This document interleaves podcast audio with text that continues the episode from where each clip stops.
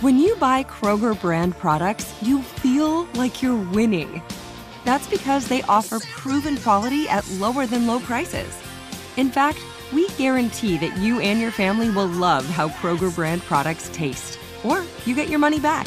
So next time you're shopping for the family, look for delicious Kroger brand products because they'll make you all feel like you're winning. Shop now, in store, or online.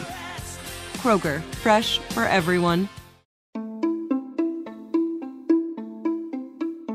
Welcome to Aaron Mahnke's Cabinet of Curiosities, a production of iHeartRadio and Grim and Mild. Our world is full of the unexplainable. And if history is an open book, all of these amazing tales are right there on display, just waiting for us to explore. Welcome to the Cabinet of Curiosities.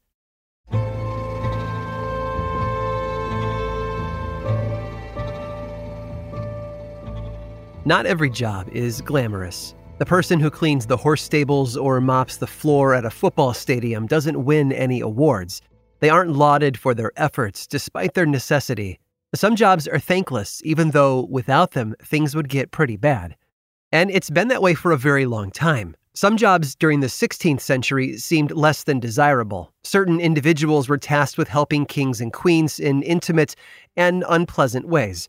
Queens often had women of the bedchamber who would assist them in daily duties, like getting dressed or drawing a bath. A lady of the bedchamber would also act as a confidant and a personal assistant. Kings had a similar arrangement with someone entitled the groom of the stool. Like a woman of the bedchamber, the groom of the stool would help the king wash up and put on his clothes. But he also had another duty, which involved helping him onto his throne. And you're not thinking of the right throne at this moment. When a king had to use the bathroom, he relied on his groom of the stool to assist him. This very important person would prep the king's toilet, which was a velvet padded box with a hole in the top. Inside the box were two pewter chamber pots, while outside a length of fabric for cleanup was also provided. This royal stool could be carried anywhere for those times when the king had to shed his clothes quickly and do his business. King Henry VII even created a special room known as the Privy Chamber for when he had to go. Only grooms were allowed to go in there with him. But the groom of the stool wasn't just responsible for being the king's bathroom caddy. His um, duties also consisted of things like watching what the king ate and when anticipating he might have to go next. Oh, and controlling who had access to him at any time. On top of all of that, the groom assisted the king with getting dressed and undressed each day.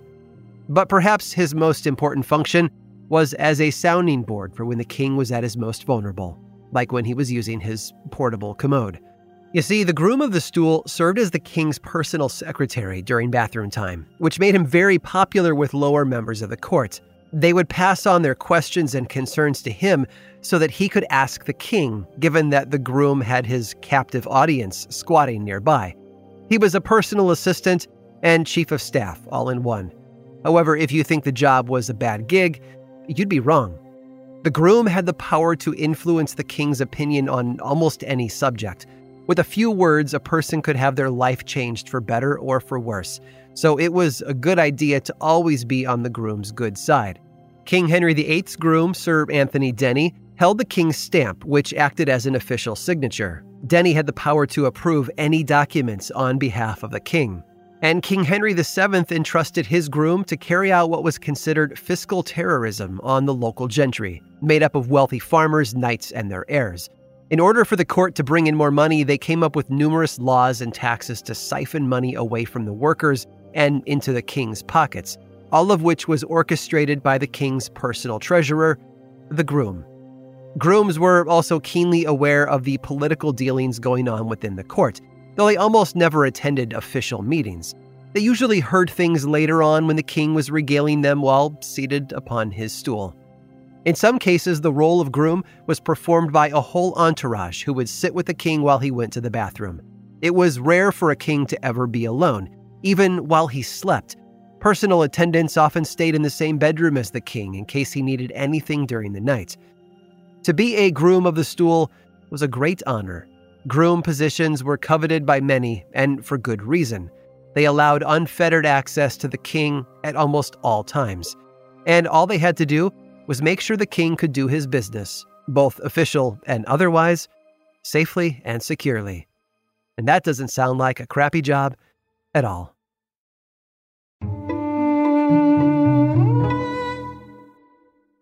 This is it.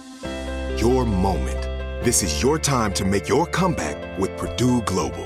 When you come back with a Purdue Global degree, you create opportunity for yourself, your family, and your future. It's a degree you can be proud of, a degree that employers will trust and respect. Purdue Global offers working adults like you over 175 flexible degree programs to meet your specific career goals. These include associate, bachelor's, master's, and doctoral degrees and certificates. Purdue Global degree programs range from nursing to business to communication and more. Whatever your interest, we have the degree that will move you forward.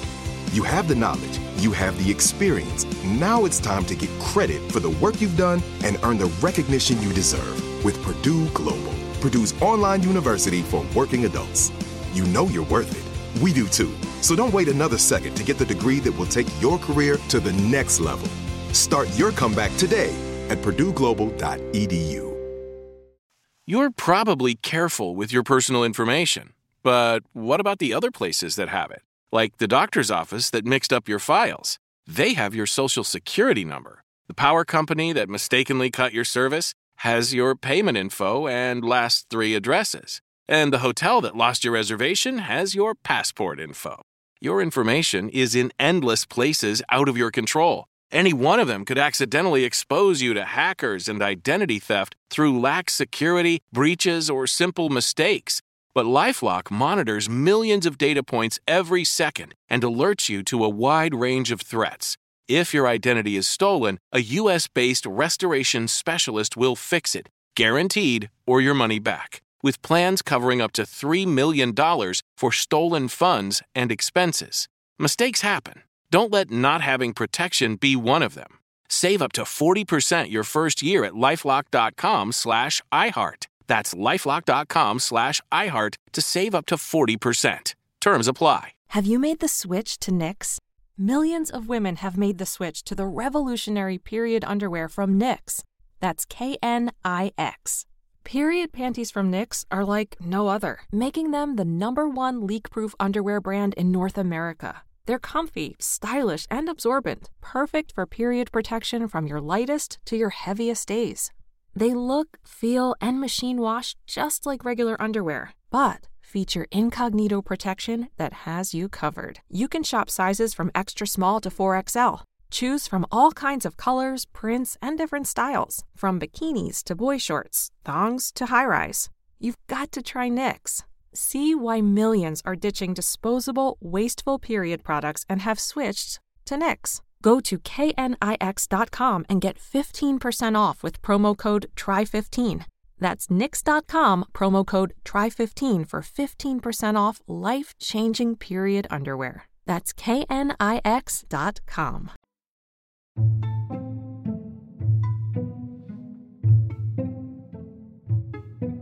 In 1859, English poet Edward Fitzgerald translated astronomer and poet Omar Khayyam's poems and published them as a collection. At first, the book didn't fare well commercially, but by 1872, the poems became so successful in the United States that there were clubs dedicated to the Persian poet.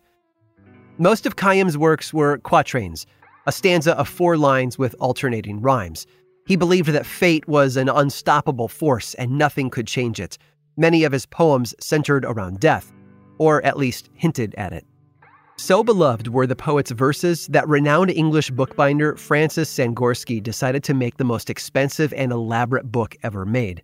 That was no small feat, since back in the late 1800s, bookbinding was an art form. Pages were often gilded using a light coating of gold along the edges. While earlier books had been bound in paper over stiff boards, other books were bound in cloth and leather. The more prominent books were leather bound and used gold tooling on the covers and spines. Sangorski covered the pages in the finest leather dyed in royal green. The cover included a thousand jewels, including rubies, turquoise, and garnets. All 600 pages were made from gold. He spared no expense. He had the front stamped with a gilded Greek bouzouki, an instrument similar to a mandolin. On the back, there were gilded images of three peacocks, and apparently, that was what doomed the book. You see, many European cultures consider peacocks bad luck. In the 13th century, for example, invaders often wore the bird's magnificent plumes. Others believed that keeping a peacock feather in the house would bring you bad luck. And then there's the superstition that bad luck comes in threes. The ornately appointed book became known as the Great Omar, and it took Sangorski two years to complete it. Once finished, he put it on a ship bound for New York City where the book might find the most influential buyer. But U.S. Customs wanted an enormous customs fee, so Sangorski had the book returned to England. Unfortunately, a coal strike there brought the economy to a standstill, and few wanted to purchase such an expensive item. Disheartened, he placed the book up for auction where it sold for less than half his target price. The new owner was proud of his bargain, and like Sangorski, he tried to send it to New York City. For whatever reason, though, he wasn't able to secure voyage on a cargo ship, but was delighted to send it aboard a first class luxury liner on its maiden voyage. You can see where this is going, right? That's right. The book set sail to America on the Titanic. Whatever is left of the book is still somewhere beneath the North Atlantic Ocean. A second tragedy struck not long after the Titanic's fateful journey, though. Although Sangorski couldn't swim, he at some point in his life jumped into a river to save a drowning woman, only to drown as well. After that, there were whispers that the book had cursed him. Sangorski's partner George Sutcliffe scoffed at such a rumor and set out to create a second version of the book. While not as elaborate as the first, it was still an expensive and ornately decorated book. Surely the new owner would be delighted to have such a beautiful piece of work. That wasn't to be, though. When World War II erupted, Sutcliffe had the book placed into a London bank vault for safekeeping. And that's when the Germans dropped bombs all over the city. The bank, the vault, and the book were all destroyed. Shortly afterward, Sutcliffe suffered a stroke and passed away. He'd left the firm to Stanley Bray, his nephew, who decided to make his own version of the book. His effort took decades and was finally completed in 1989. Five years later, he also died. The book never made it to auction and instead was donated to the British Library, where it resides today. Bray was asked shortly before his death if he was superstitious or believed in fate. He replied that he wasn't a believer, though admitted that the peacock might be a symbol of disaster. That was his story, and like fate, he was bound to it. I hope you've enjoyed today's guided tour of the Cabinet of Curiosities. Subscribe for free on Apple Podcasts or learn more about the show by visiting curiositiespodcast.com. This show was created by me, Aaron Mahnke, in partnership with How Stuff Works. I make another award winning show called Lore, which is a podcast, book series, and television show. And you can learn all about it over at theworldoflore.com. And until next time, stay curious.